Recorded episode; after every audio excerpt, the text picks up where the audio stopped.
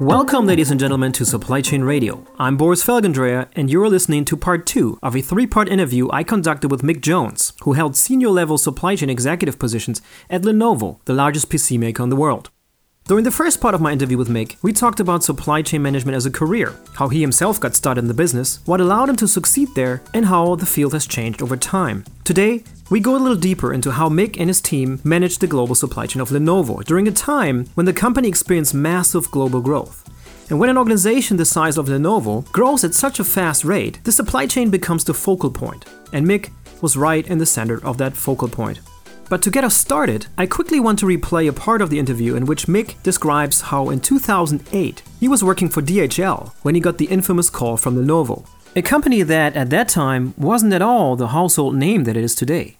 I just literally just finished the last week of my MBA course. I'm sitting in a, my hotel room in Belgium, and I got a phone call from somebody that sort of said, you know, you won't know who we are. We're a Chinese company. We've just bought hmm. IBM PC division and we'd like you to come and talk to us about working for Lenovo. So Mick made the leap and started to work for Lenovo. And it didn't take very long until Mick's know how of managing and reorganizing a global logistics network was put to a serious stress test. Probably a year and a half into my career in Lenovo, we, we were a very regional organization. And after about a year and a half, it became very obvious that we needed to have some central functions. We needed to have a central manufacturing function, a central procurement function and a central logistics function. And my old boss, Gerry, used to sort of say, you know, the three central pillars of the organization manufacturing, procurement, logistics. And uh, Gerry Smith asked me to sort of create that central logistics function. And I think that was both the biggest challenge and also probably the biggest success for me.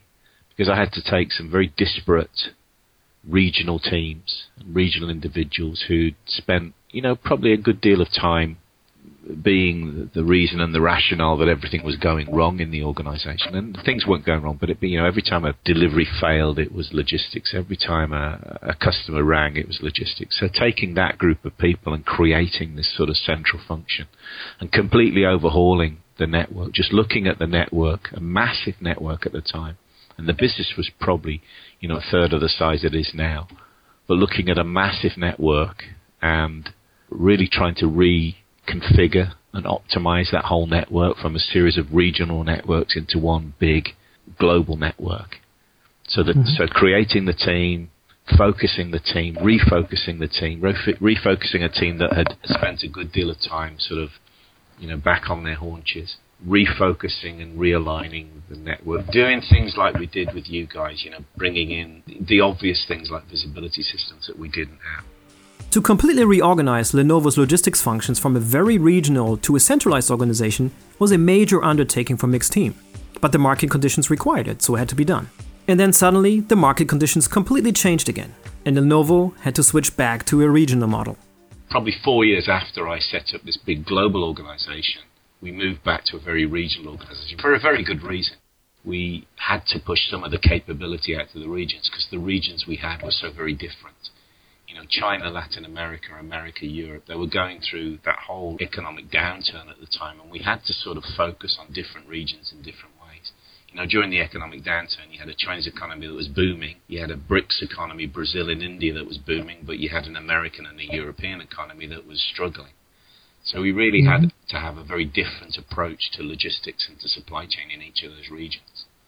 So we moved back to a very regional structure, very positive regional structure. We kept a lot of the power and the intellect in a central team who could advise the region, but we sort of allowed the regions to focus on what was very, very important to them.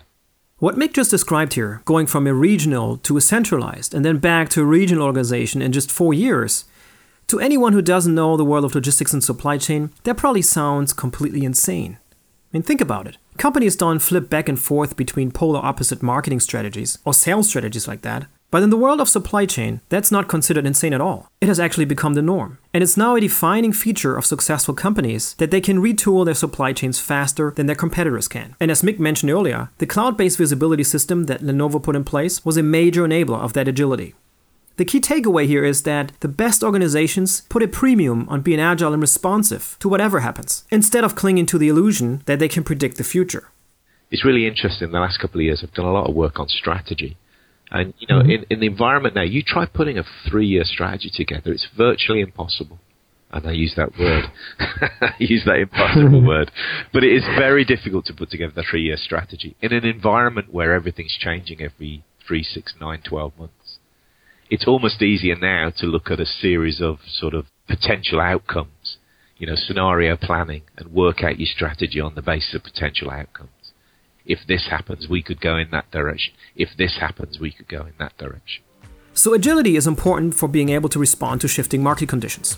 But agility is even more important during very sudden, unpredictable, catastrophic events. Mick successfully managed Lenovo's supply chain through one of those potentially catastrophic events.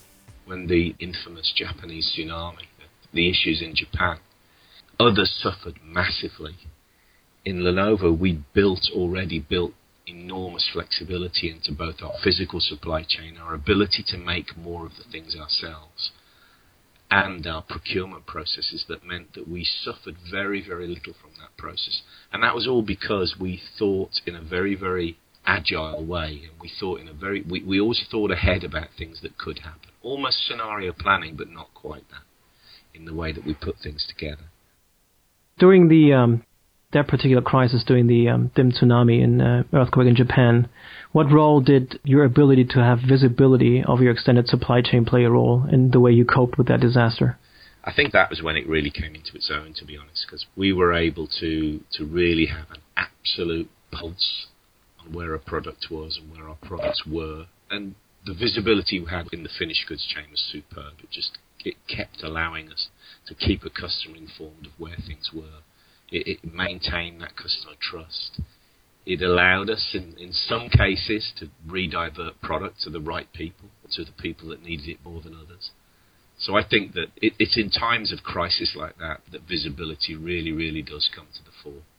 And what visibility really means here is having the right information at the right time at the fingertips of the right people. Mick goes on to explain how many global organizations are still struggling with this very issue. I was amazed. I was talking to a guy in the US the other day, and he was talking about a bit of work that he'd seen done by one of the big top consultancies where they talked to a load of organizations and tried to understand how many of those organizations felt that they had data available that allowed them to do, you know, inverted commas, what if analysis on something in their organization. And it was less than 20% that felt they had the capability and the data that would allow them to do a what if analysis. And you think about those two words, those two words, what if, are absolutely essential. You know, the way that things change, the way that, you know, almost on a three monthly basis you change in direction, you change your products, something else happens, technology enables something else.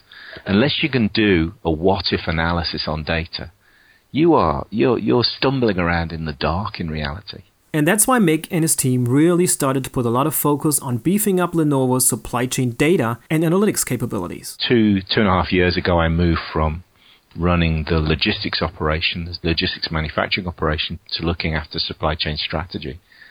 And the first thing I did when I moved into that role was to create this supply chain analytics center of excellence. I took five guys who just loved playing with figures and loved playing with data and knew how to get data and basically just said, you know, you guys are going to be the forefront of just driving analytics and supply chain in the organization. And I left them alone for, you know, for long periods of time in a locked room and fed them through a hole in the wall. And, and they sort of, they came up with some amazing stuff just by looking at the data we had and they were identifying projects that were worth you know, multiple millions in terms of, you know, what happens when you change the number of days of inventory that you need in your VMI. Because, you know, most VMIs, they have this sort of clip level, vendor managed inventory into inbound, into manufacturing. They have this clip level of a number of days, and that clip level's never looked at for three months, and then it's adjusted. What they created was an opportunity and an ability to look at that on a dynamic basis and adjust it on a dynamic basis and and look at a number of what ifs with the data. And that is just one of the projects they looked at. Mick is actually describing a very common problem here that afflicts many organizations. Too often, a system of record, like an ERP, gets populated by default with standard lead times that have very little in common with actual lead times. And when the lead time for, say, a specific item from a supplier changes, and that happens all the time, the internal systems of record never get updated because they are not connected with the systems of all the partners who hold inventory or produce key components. So, what ends up happening is that your internal systems are chronically out of sync with reality. And it's easy to see how that is very problematic in an industry where on time delivery and perfect order fulfillment are key. And if you're a large global organization, there's no way you can do this manually you need a new kind of system of engagement, ideally a cloud based system that can automatically feed real time data from your partner network back into your system of record. But, anyways, it sounds like the team that Mick hired quickly honed in on the inherent weaknesses of a system that wasn't connected well with the outside world. And the outside world also started to play a larger role for Mick's organization in a very different but important way. Lenovo made a conscious decision to start to communicate more openly and confidently about its supply chain capabilities to analysts such as Gartner and to the larger supply chain industry ecosystem. Gerry Smith and I had decided that we needed to have some sort of external recognition of what we'd done. We had a lot of internal recognition of what we'd done, and people felt great about that. But we recognise that, that external recognition, one, has an impact on business, it makes the business look good.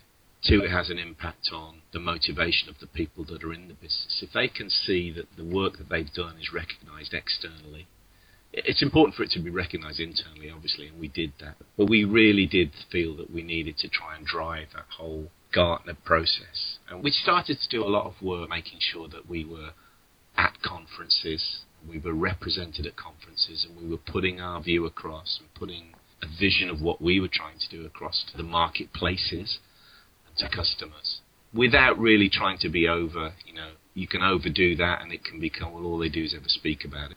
So we started to do that, and we realised that we could use that process, telling the world about what we'd done. And we were quite a sort of introverted organisation, to be honest, at the time.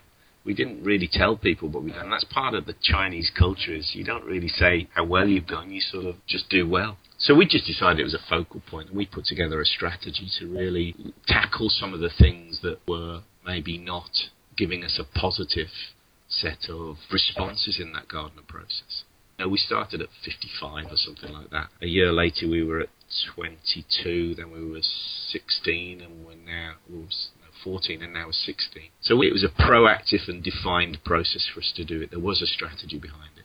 If Mick's whole concept around doing great things and talking about them without being what he calls a glory boy strikes a chord with you, you should really listen to part one of my interview with Mick, if you haven't already done so. Because Mick believes that positioning your supply chain capabilities internally and externally is a win win, not only for your organization, but also for supply chain management as a profession. Just remember to heed Mick's advice don't be a glory boy. In part 3 of my interview with Mick, we talk about the future of supply chain, and we go all in on a discussion about robots, drones, 3D printing, the Internet of Things, and why the future of supply chain management sits at the intersection of all of those big trends. Here's a quick soundbite. I think supply chain now needs to sort of start to design itself to become the creative hub of most businesses. Wow, the supply chain becoming the creative hub of most businesses. I love that idea. If you do too, make sure you tune in to that upcoming episode. Until then, I'm Boris Felgendreher, and you've been listening to Supply Chain Radio.